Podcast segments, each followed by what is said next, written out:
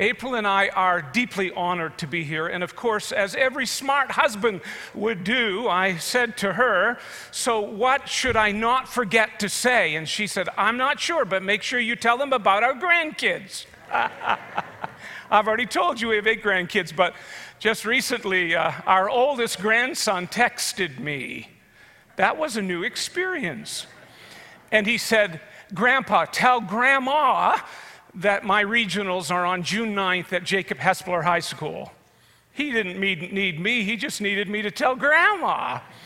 But what was really cool, about an hour later, my granddaughter in Orlando texted and said, Morning, Grandpa. Morning, Grandpa. I just thought that was so, so very cool. So it's a tremendous honor for us to be here. And of course, um, one of the reasons it's a joy for me to be here is that I think pastors are shepherds of a church's story that they have shared along the way. And I shared a part of your story, and I was part of the journey of this church, and we remember it with gratitude to God. And I remember three things in particular.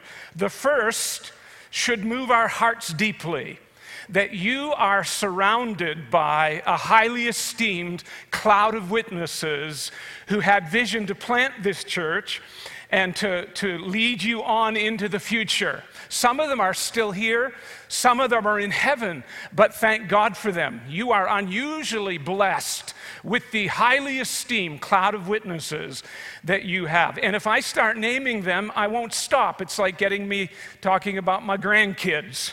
But then you are uniquely blessed in that you have a spirit filled body of disciples. This is a church full of people. It's always been a church full of people that don't sit on their, pardon my uh, unsophisticated language, that don't sit on their laurels, but they get involved and they serve. It is thrilling to watch various members from the past and current members serving throughout the church building today. So I got to serve the founding uh, generation. I was their pastor. Uh, I got to lock arms with the, I think I served with every one of the founding members, and then I was sort of a link to the next generation during that period of time. And God has continued to bless you with a spirit filled bunch of people. Uh, and then that generation served my kids. We came with four younger children. I think our daughter was 10 or 11. And their lives were permanently shaped by this congregation. They had some of the best Sunday school teachers and youth sponsors. I have to be careful that I don't get choked up because they had some of the best. They were teenagers. You know what was good about this church? My kids could be my kids. They didn't have to be the preacher's kids. This church had sense enough to leave our kids alone and let them grow up like everybody else's kids, which is a mark of a mature congregation.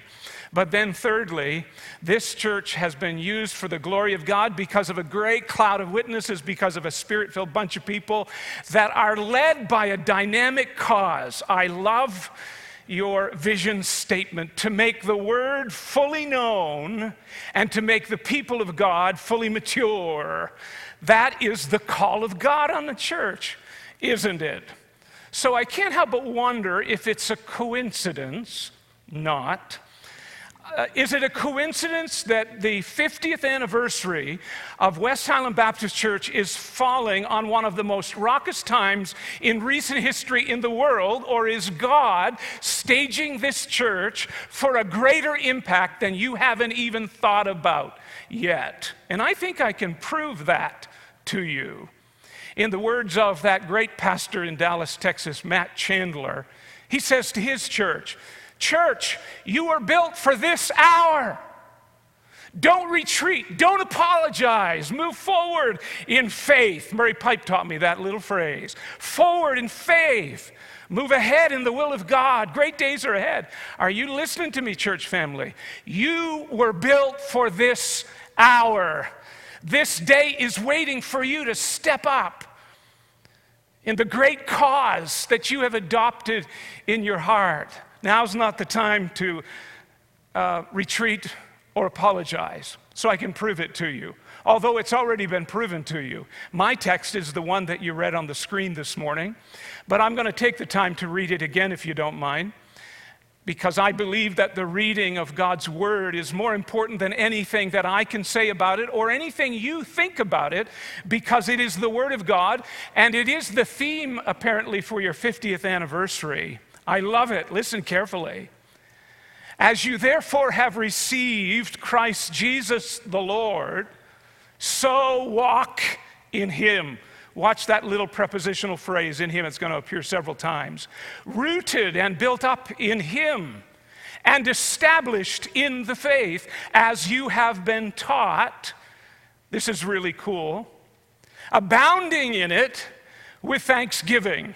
If you're not sitting here as a Christian and a member of this church with your heart ready to explode with gratitude to God, you need a spiritual revival. Look what he says. When you think about what he's done in your heart, the only sensible response is abound in it with thanksgiving. Now, watch what he says in verse 8. He's speaking now to the rooted, built up, and established in the faith. You beware, you be careful, lest anyone cheat you. Don't you hate to be cheated? When you get in the car and check your receipt and you realize she, the, the clerk gypped you 10 bucks. It doesn't feel good, does it? Don't be cheated through philosophy and empty deceit. In the Greek, that probably says the empty deceit of philosophy, or philosophy which is empty deceit, according to the tradition of men, according to the basic principles of the world, and not according to Christ. For in him dwells all the fullness of the Godhead bodily, and you are complete in him who is the head of all authority uh, excuse me, all yeah, principalities and powers. So Paul basically says Jesus of Nazareth is fully God, and he has been forever. We don't doubt that, of course. But the next part staggers our mind. And you are complete in him. You should be living out of his fullness. Christianity is not a call to mimic Jesus, it is an open door to step into the fullness of Jesus. We do not have any excuse for not drawing on His sufficiency, His greatness, and His fullness. Which means, of course, you have to be vulnerable. You have to be prepared to say, I'm rather weak today. I'm rather weak most days. I'm struggling today. Today is not a good day. I have trials and troubles of all kinds, but I've learned the secret. When I'm empty, I know where to go to get refueled and refilled. So Paul says, Jesus, your Lord, is God who came in the flesh.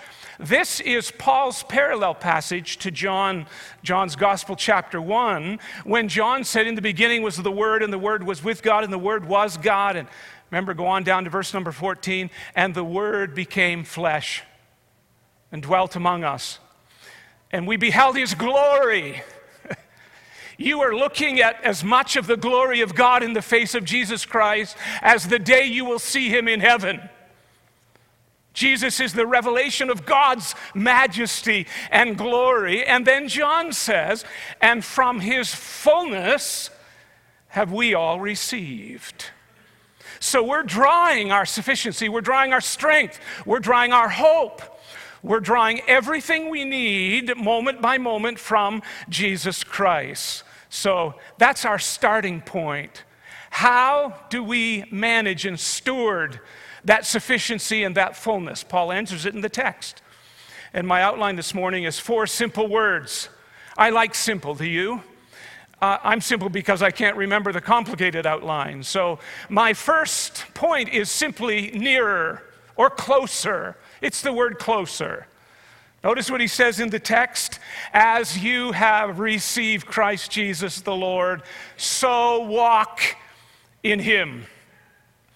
I love how the Bible takes these uh, sweet ideas, like the privilege of walking with God, and uh, presents it in very human, organic, earthy ways. Who doesn't know what it means to walk, right?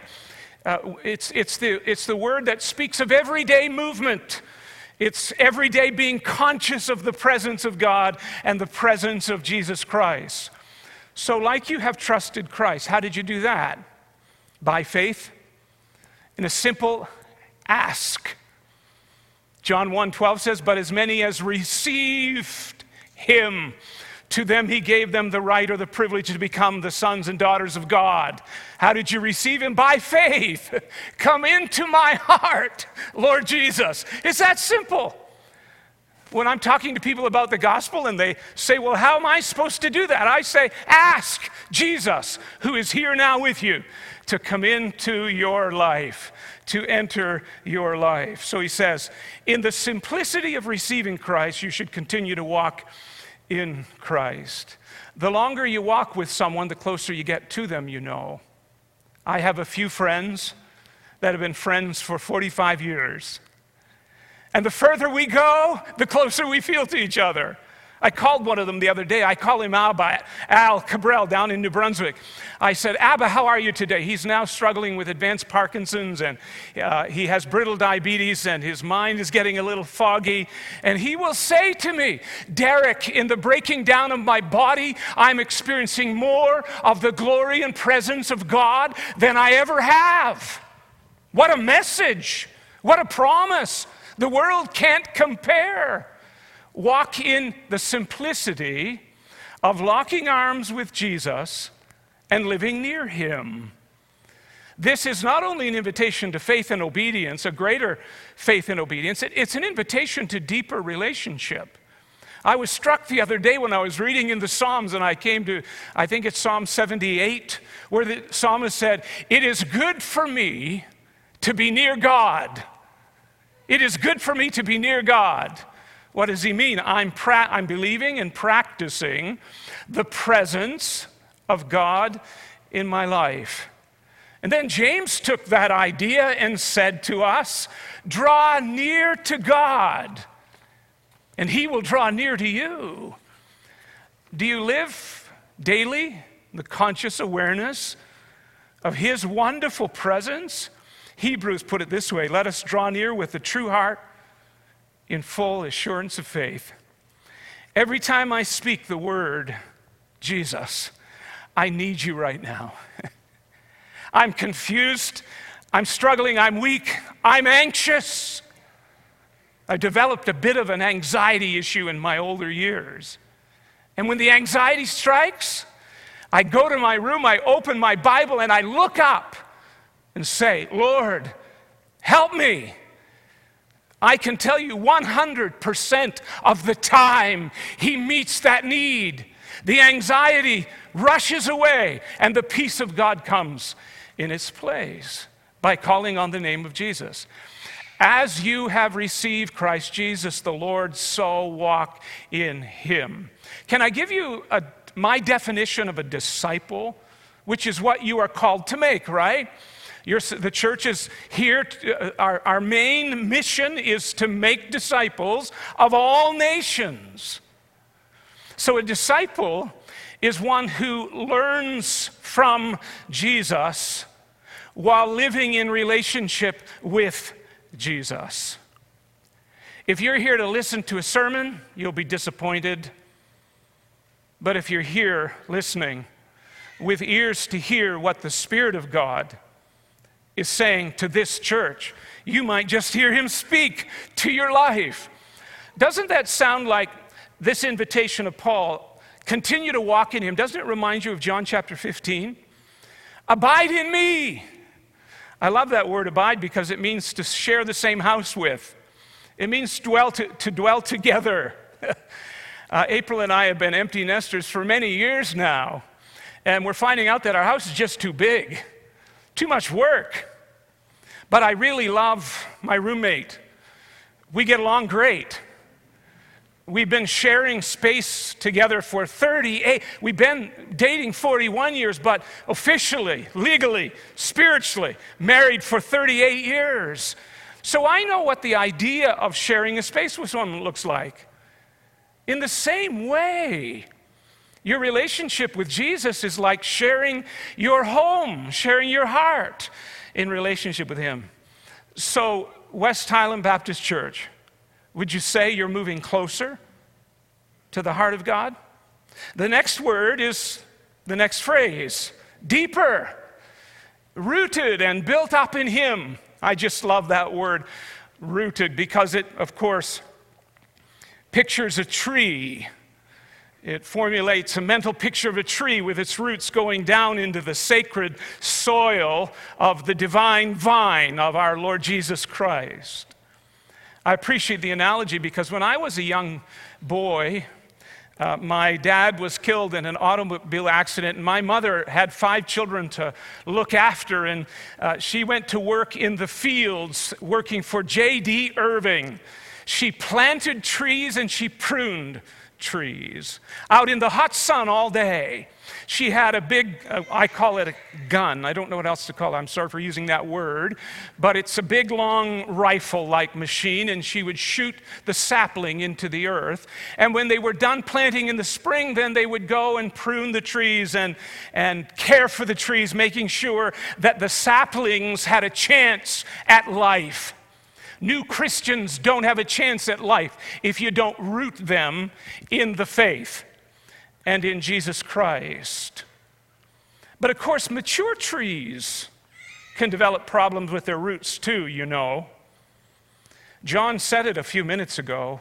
We're in a alarming time for the church when these giant oak trees of Christians and pastors that we've admired are falling over in the windstorms.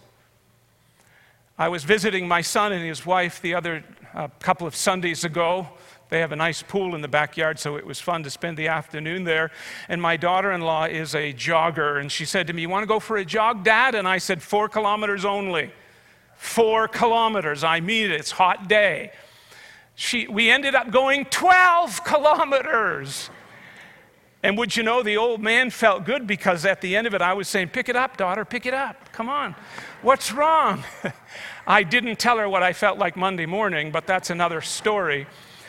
But when we were leaving the main town of Hespeler, Cambridge, we went through one of the old cemeteries, and there were massive uh, evergreen trees that were, first of all, some of them were split in two from the last big windstorm that went out.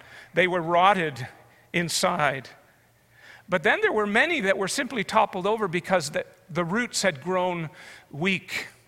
You're not safe just because you've been a Christian for 50 years or 60 years or 70 years. You must live with great attention to your spiritual life now as much as ever. You need to go deeper with Jesus, go deeper till the day you die.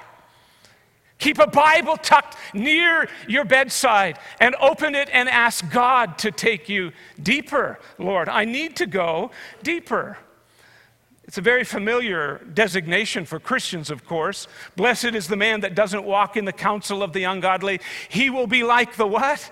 The tree planted by the streams of living water. And then I love that reference in Psalm 92 because I now have more gray hair. Some of you who were here when I was here would remember I had jet black hair, and I haven't dyed it. This is God's dye job. the righteous will flourish like a palm tree. They will grow like a cedar in Lebanon, planted in the house of the Lord. They will flourish in the courts of their God. I don't know what life is like for you, John, but as I get a little bit older, I'm more excited now about the possibility of continuing to grow in grace and of learning how my roots will go yet deeper still into the sufficiency and fullness of Christ. And so, are you going deeper? Or are you a shallow Christian? Let's just be plain about it. Would a good windstorm blow you off the terrain of the Christian life? Or are your roots deep enough that when a great crisis strikes, sure, you're human, you might be rattled, but your roots are attached deeply to Christ. And by the way, this is not a reference to just traveling all the way to the finish line. In fact, it's the opposite. You're not going to receive a trophy just because you made it to the finish line. You're going to receive commendation from your Lord because you drew ever closer to Jesus. Your roots kept going deeper and deeper in the soil of His sufficiency in our lives. Let me give you a third word. It's in verse 7, the word higher. Let's draw closer to Him. Let's go deeper in Him. Let's build higher. Of course, that's the next phrase where He says, rooted and built up. Notice the word up, built up in Him. I love that because the call of the Christian life is the upward call of God in Christ Jesus. It's always fun to meet people from your past, isn't it? You walk away from some conversations, you say they haven't changed a single bit. They're still as grumpy as they ever were. They're still as critical as they ever were. You then meet beautiful saints who keep walking with God through the harsh disappointments of life. And the sweetness of Jesus is magnified in them and through them. That's what he's talking about. I'm going to keep climbing higher and higher. Glory to God for this church. I know your whole journey from the house prayer meetings to the school to the building to here and now this magnificent edifice. But if you rest now, you'll miss what God has planned for you. He plans to take you higher. he does. That's his plan, built up in him. The word is actually constructed in the Greek to mean uh, to signal continuous action. There's never a point at which you aren't giving it your all.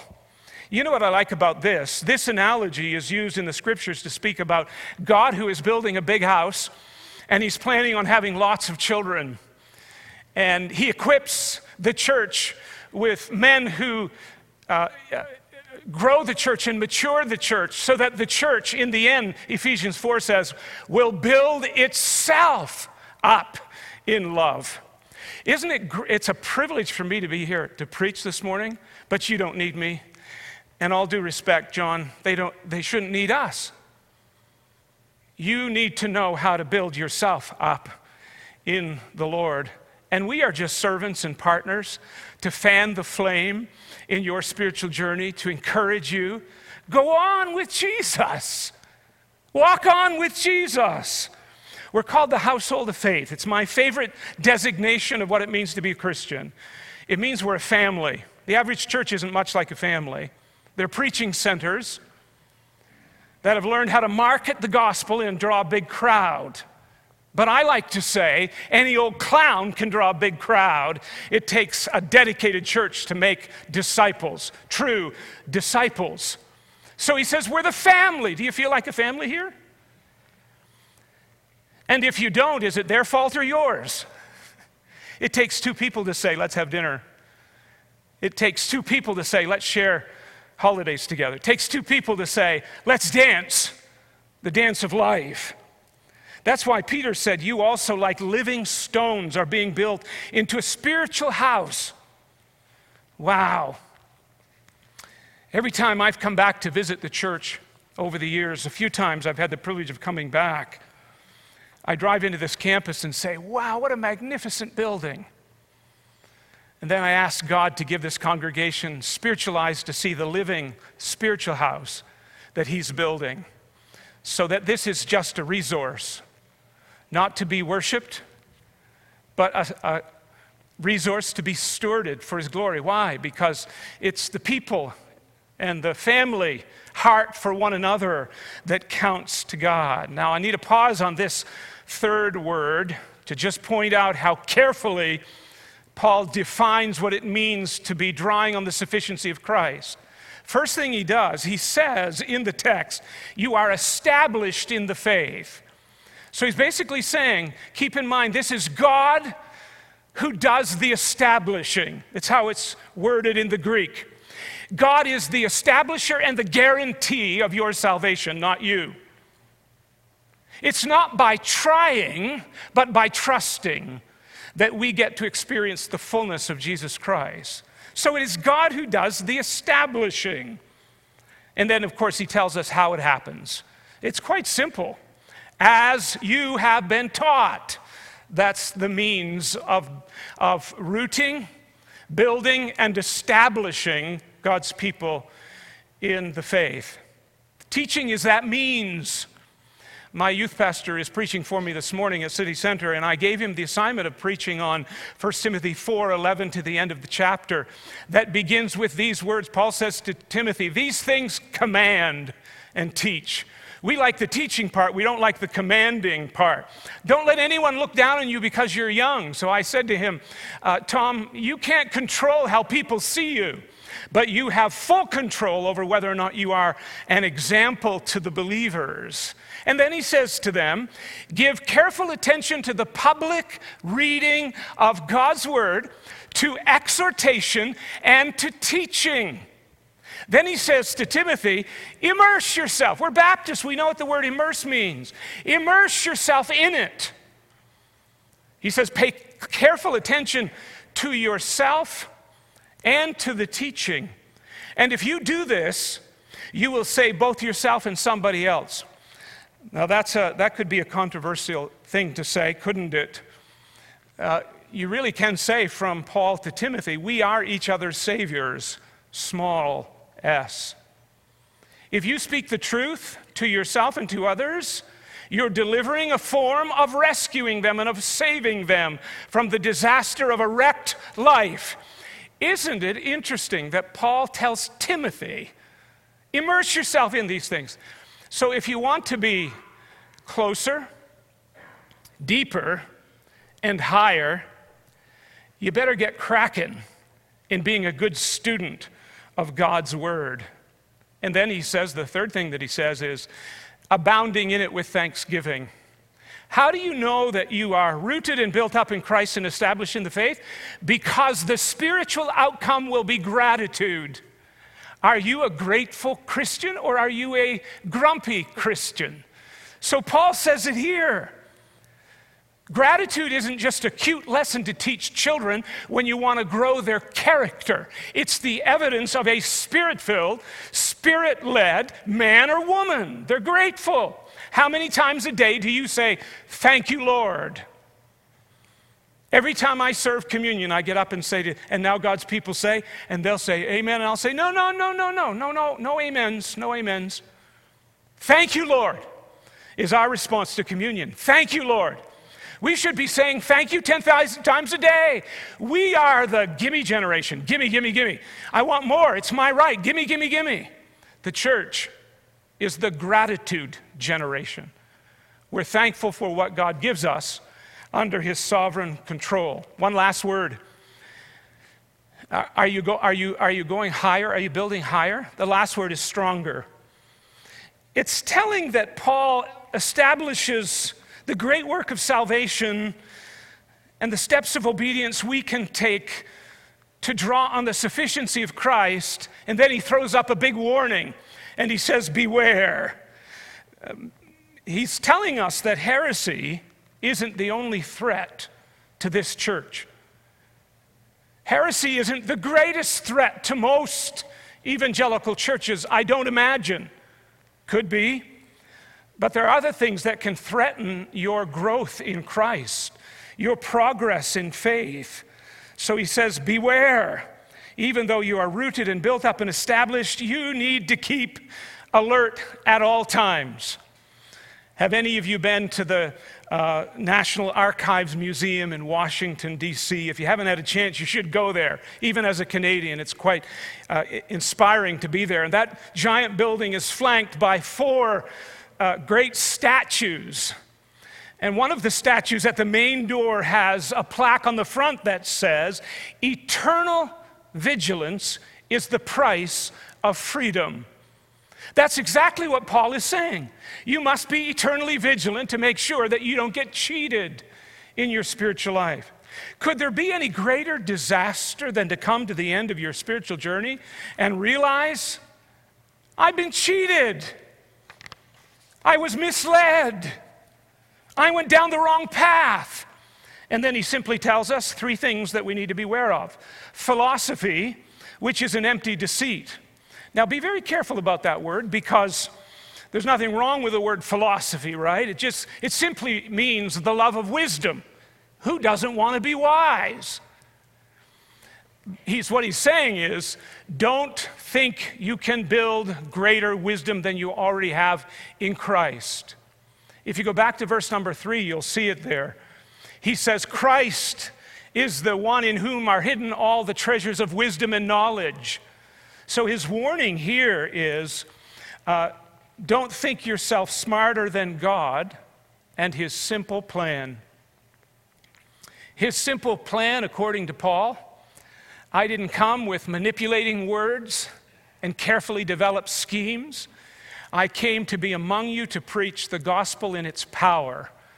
And that is the sufficiency of God. That's enough. That's how God does his work. So be careful about carefully crafted wisdom that is not anchored in and sense and fully centered on Jesus Christ is his idea. These Christians were being tempted.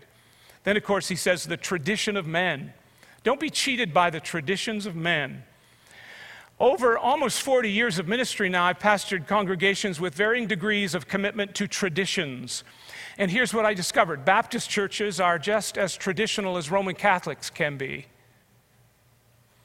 When a method becomes more important than its meaning, Baptist churches can be just as deadly as anybody else in saying, We've never done it that way. I heard that a few times here at West Highland. We've never done it that way. Who cares? Who cares that we've never done it that way? If tradition is more important than moving forward with Christ, to heck with our traditions. That's not to say traditions aren't good. My time is gone, so I'll finish. He says, lastly, don't be cheated by the basic principles of the world. Uh, that's a con- that, that's a, um, not a clear term in the Greek, and uh, Bible teachers argue over its exact meaning. I take it to simply mean don't be enamored with the way the world operates and, and try to emulate the way they get things done in the church. You rely on the presence and power of the Holy Spirit. Let the world do its thing. Why do we need to sound like and act like and look like the world? When we have Jesus, He's enough. He's all we need. It's what I call spectacle Christianity. When the people leading and the people preaching are clearly more in love with themselves than they are Jesus. And you can't hear the Lord for the noise of the people.